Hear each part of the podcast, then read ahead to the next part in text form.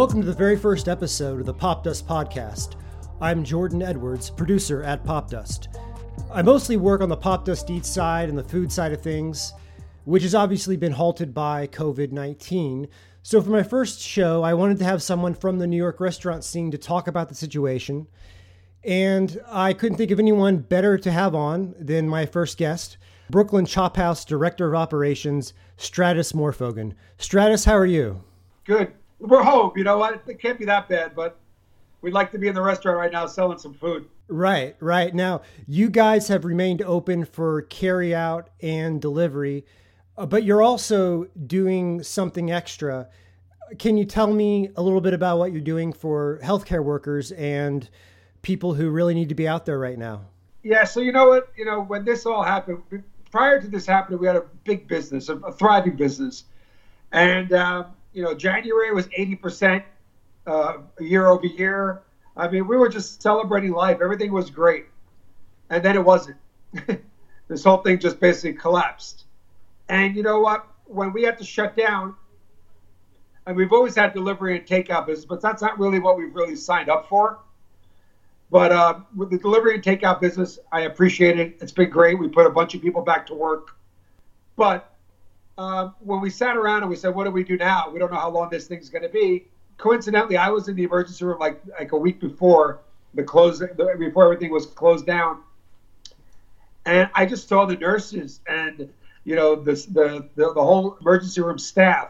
This was like the first days of uh, of coronavirus at New York Presbyterian, and I saw these heroes, the way they were working, and I was in there for something else. I had something stuck in my throat, basically. But when I saw them, and when this all happened, I said, you know what, guys? I spoke to my partners, uh, Robert Cummings and Dave Thomas. What do you want to do here? And, they, and we all agreed at that point is, you know what? Let's give back. Let's take care of our heroes. Let's take care of the frontliners. You know, let's do dinners for them. So we started doing dinners at New York Presbyterian because they're literally a block from the restaurant.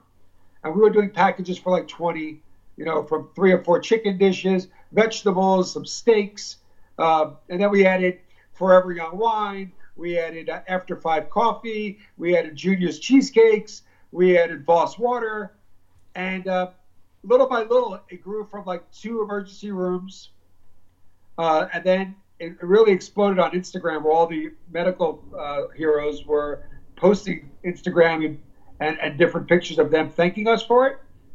And then all of a sudden, we got hit by like a hundred different hospitals saying, "Can we help?" I reached out to my vendors and I said, "Could you guys up it? Because I can't afford to do 15 hospitals at almost 2,500 meals a week." So thankfully, other unsung heroes are my vendors. J. King's and all the companies I just mentioned, they donated thousands and thousands of pounds of chicken, steaks, packaging materials, vegetables, produce, uh, Voss water, coffee, all the things I mentioned and uh, now we're up to about 14 different emergency rooms and ICU units all throughout the metro area. And that really feels good. The morale booster that must be after a long day of taking care of people to have a gourmet meal as opposed to a fast food sandwich just must be just a really nice thing to have. Uh, Bellevue Hospital, the ICU unit, about it was like 20 medical staffers in a conference room they had all our food displayed all over the conference room with a beautiful photograph, and each one held a letter for thank you, and it was about 12 feet long. And you know what? That's that, that's amazing. That makes us feel so good. Where we're at a time right now where we can sit back, self pity. You know, why did why did this have to happen? Why did this have to happen? Or we could do something good or something about it where we could put our mark, even though how significant or insignificant it is, it's our little mark that we could say 10, 20 years from now that you know what we were there, we were there, you know, we were there for the uh, for the frontliners. Yeah, and we made sure that they they had, they had a, at least they got a smile for like 20 minutes a day. What are you doing to protect your staff and the delivery people who are who are helping with this situation? We, we just designed a whole new face and chef gear. We posted it on our Instagram, and basically what it is is it's a hat It looks like a fishing hat, and it has a, it has a, a clear shield that goes all around, and it goes down to the breastbone. Uh, this, I believe, is going to be the new norm. I could say Brooklyn Chop House is the first to use it, and everybody now has to wear those instead of your traditional, uh, you know, chef hat. And mm-hmm. it's, it's not enough. Today, it's not enough. Knowing that what what happens with the transfer of saliva, we need to protect everything from the dishwashers to the food runners to the people that are receiving deliveries, for the people that are prepping the food, down to the line cooks, to the chefs, and the dim sum. Everybody has to wear a shielded mask. And that's how we're going to do it from now on.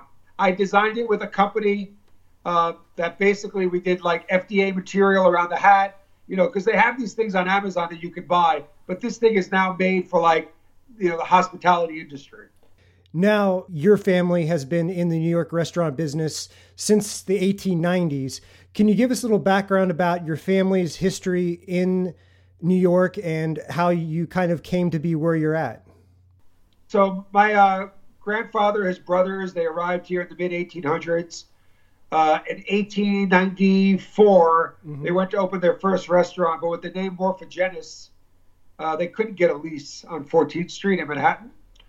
So what they did was they cut the IS off the name and they reapplied under Morfogen, and there the lease was ready for them to sign. And there they started a restaurant called Pappas Restaurant, and that was there for about 80 years, uh, right on 14th Street between 8th and 9th Avenue. And then from there, my father opened all the Chelsea House restaurants.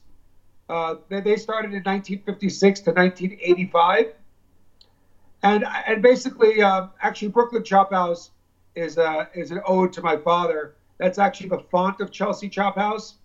Uh, I knew I was going to do a chop house, and I knew I was going to copy the whole concept that my father came up with uh, in the 50s, but I wanted to come more with like my own version of it, uh, bringing in dumplings. I, I, grew up in a typical Greek family. Uh, my dad had about 14 restaurants and diners. If you ever seen the movie My Big Fat Greek Wedding, well, that was really much my biography. to put it put it in short, my, my dad literally had a, a Windex bottle in a holster around his waist, walking around the diner everything was Windex, and it's no joke because my dad, with a very strong Greek accent, and my name being Stratis, was Sonny, get the Windex. I- have heard that comment since I was five years old. You've had multiple restaurants over the years. Um, and the restaurant business, even in good times, is not an easy business to be in. So you must be built for yeah. it. You know, I, I, I live, eat, breathe, sleep it since birth. People would say, Hey, I'm thinking about investing in the restaurant industry. And I would tell them, listen, put your money in mutual funds because if you don't breathe, eat, and sleep it, you're, you're, the probability is it's going to fail. Because there's very few operators out there, even the best operators, you know, bat four or 500. You know, no way are they bat a thousand. Unless you're going to invest in someone that you believe in, including myself. I've had about 17 restaurants and nightclubs in my life. I've had four failures. And I'm not afraid to say it the one of the failures, I was 25 years old and thought I knew the world, and that was just you know I didn't change with the times, and it failed. Another time was a 400 million dollar hotel went bankrupt, and uh, you know during the crash of 08 uh, in Miami, and my business, which was thriving at the time, investors lost their money. They got 40% of their money the first year, but year two was 08, and the Gansevoort Hotel went bankrupt and went foreclosed. How am I going to operate a restaurant inside a boarded up hotel? but it's a failure. Investors yeah. didn't get their money back. So what I'm trying to say is that I've had people that have continuously partnered with me and given me a blank check, and they know that we're not batting a thousand, but they're doing pretty well with me because in the long run, if you stay with that entrepreneur and believe in him or her, you'll, you'll, you'll make a good investment. But if you're going to do a one-off, I strongly suggest not to do it you are now venturing into the retail side of things. You're going to be offering your dumplings in Walmart and you're partnering with Patti LaBelle. So tell me about uh, the retail side of things, why you want to put your dumplings in stores, and how the partnership with Patti LaBelle came about. Pastrami, the Reuben, the Philly cheesesteak, the lamb gyro, the bacon cheeseburger, uh, even down to peanut butter and jelly, can all be delivered in a dumpling form. And what happened is like the first weeks that we opened, it became like gang, I mean, gangbuster business. It boomed because people were, on social media was going crazy with my dumplings.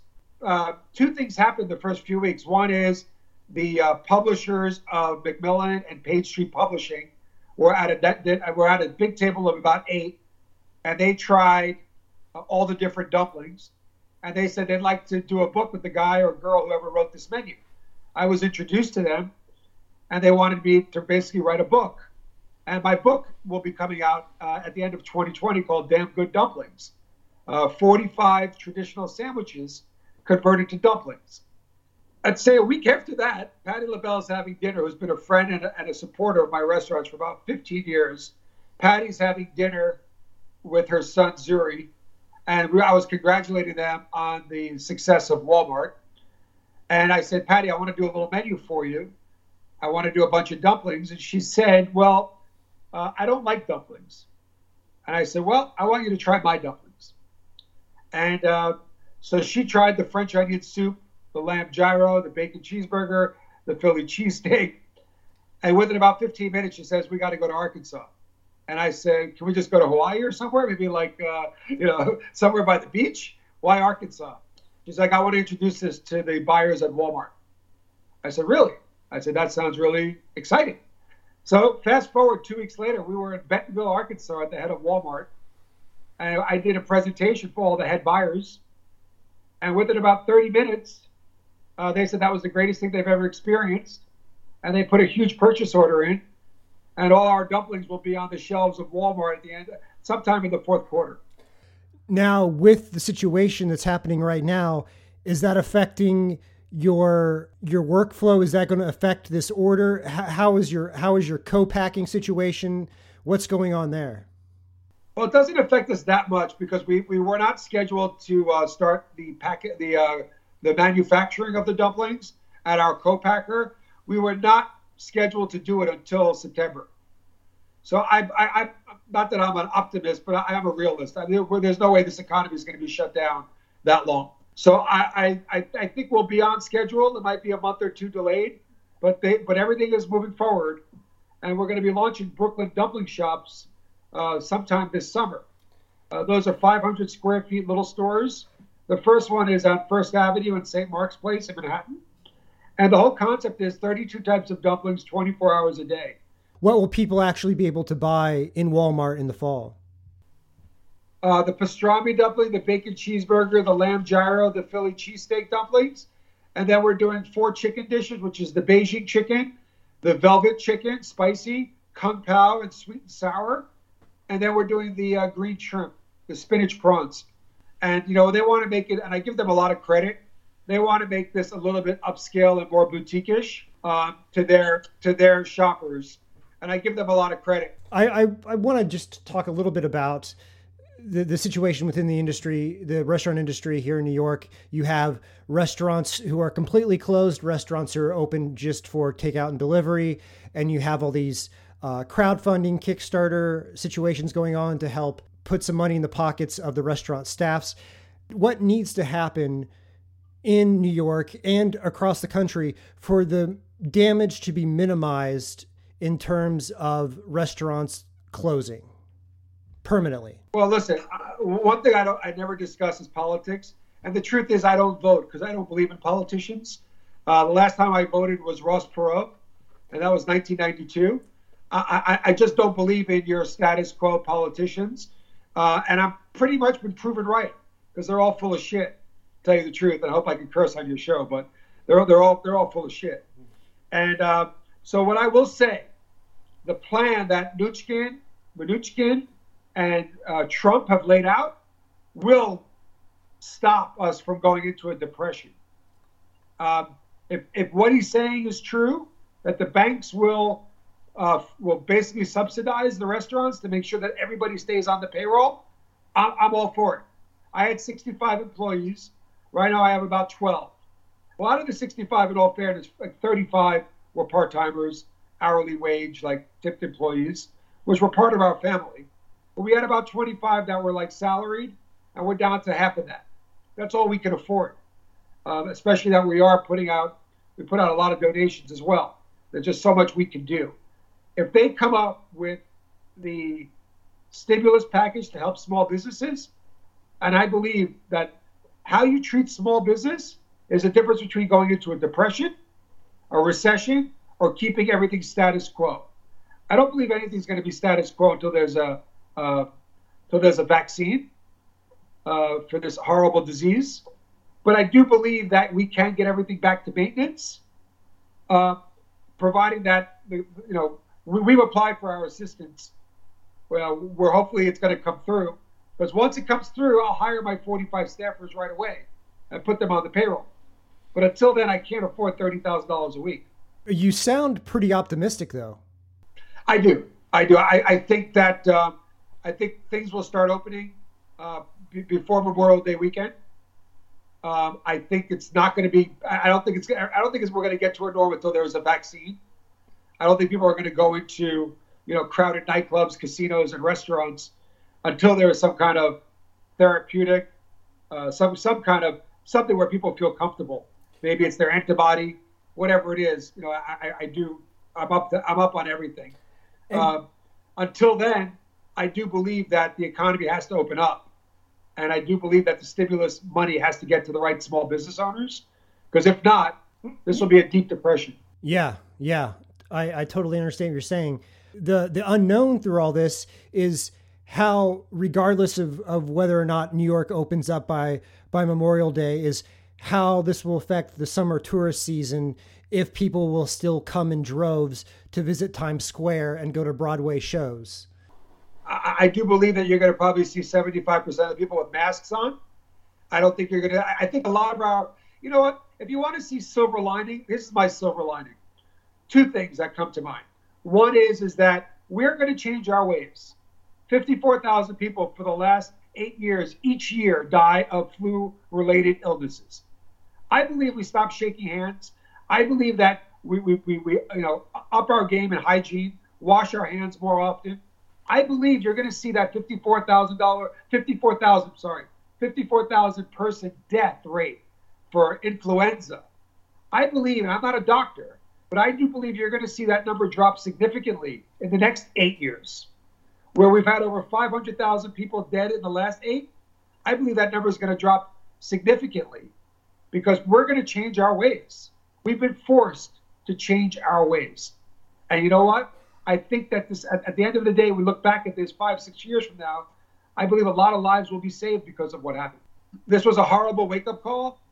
And, and on a much smaller level, but I'm an animal lover, I love that all the shelters are empty. People are adopting dogs yeah. and cats. I think that's a that's a wonderful thing. You know what? I, I I'm a dog lover and a pet lover, and when I heard that, I was like, you know what? We've got to take some of the good and, and like, you know, channel that into our, our energy and just do better. You know what? We've always, in all my restaurants, I've always practiced, I've had antibacterial pumps in every area of my preparation area inside my kitchen. And some of the restaurateurs would walk in my kitchen and laugh and say, What is this, an emergency room? Mm. Why are there so many pumps all over the walls? Yeah. And I'm like, Because I do believe that, that, you know what? We're dealing with chicken, we're dealing with pork, we're dealing with vegetables. We're dealing with a lot of cross, possible cross contaminants. And you know what? Everybody, even before they put their gloves on, has to do two pumps of antibacterial and keep it for about at least 60 seconds, just rubbing their hands before they put their gloves on. And then they have to change the gloves every hour. Restaurants didn't do things like that. I'll let you go here, Stratis. I really appreciate you talking to me. And I wish you the best for Brooklyn Chop House and the rest of the New York restaurants that are struggling out there that are trying to do their best. And I hope that we can come out of this soon and with minimal damage to the economy. Yeah, thank you so much, Jordan. It's always great to be on with you. All right. Stay safe. All right, you too. Take it easy. Thanks for listening to the Popdust Podcast. I'm Jordan Edwards. You can find me at jordanedwardsstudio.com and at Jordan Edwards Studio on Instagram. And be sure to check out the latest in pop culture and entertainment at popdust.com.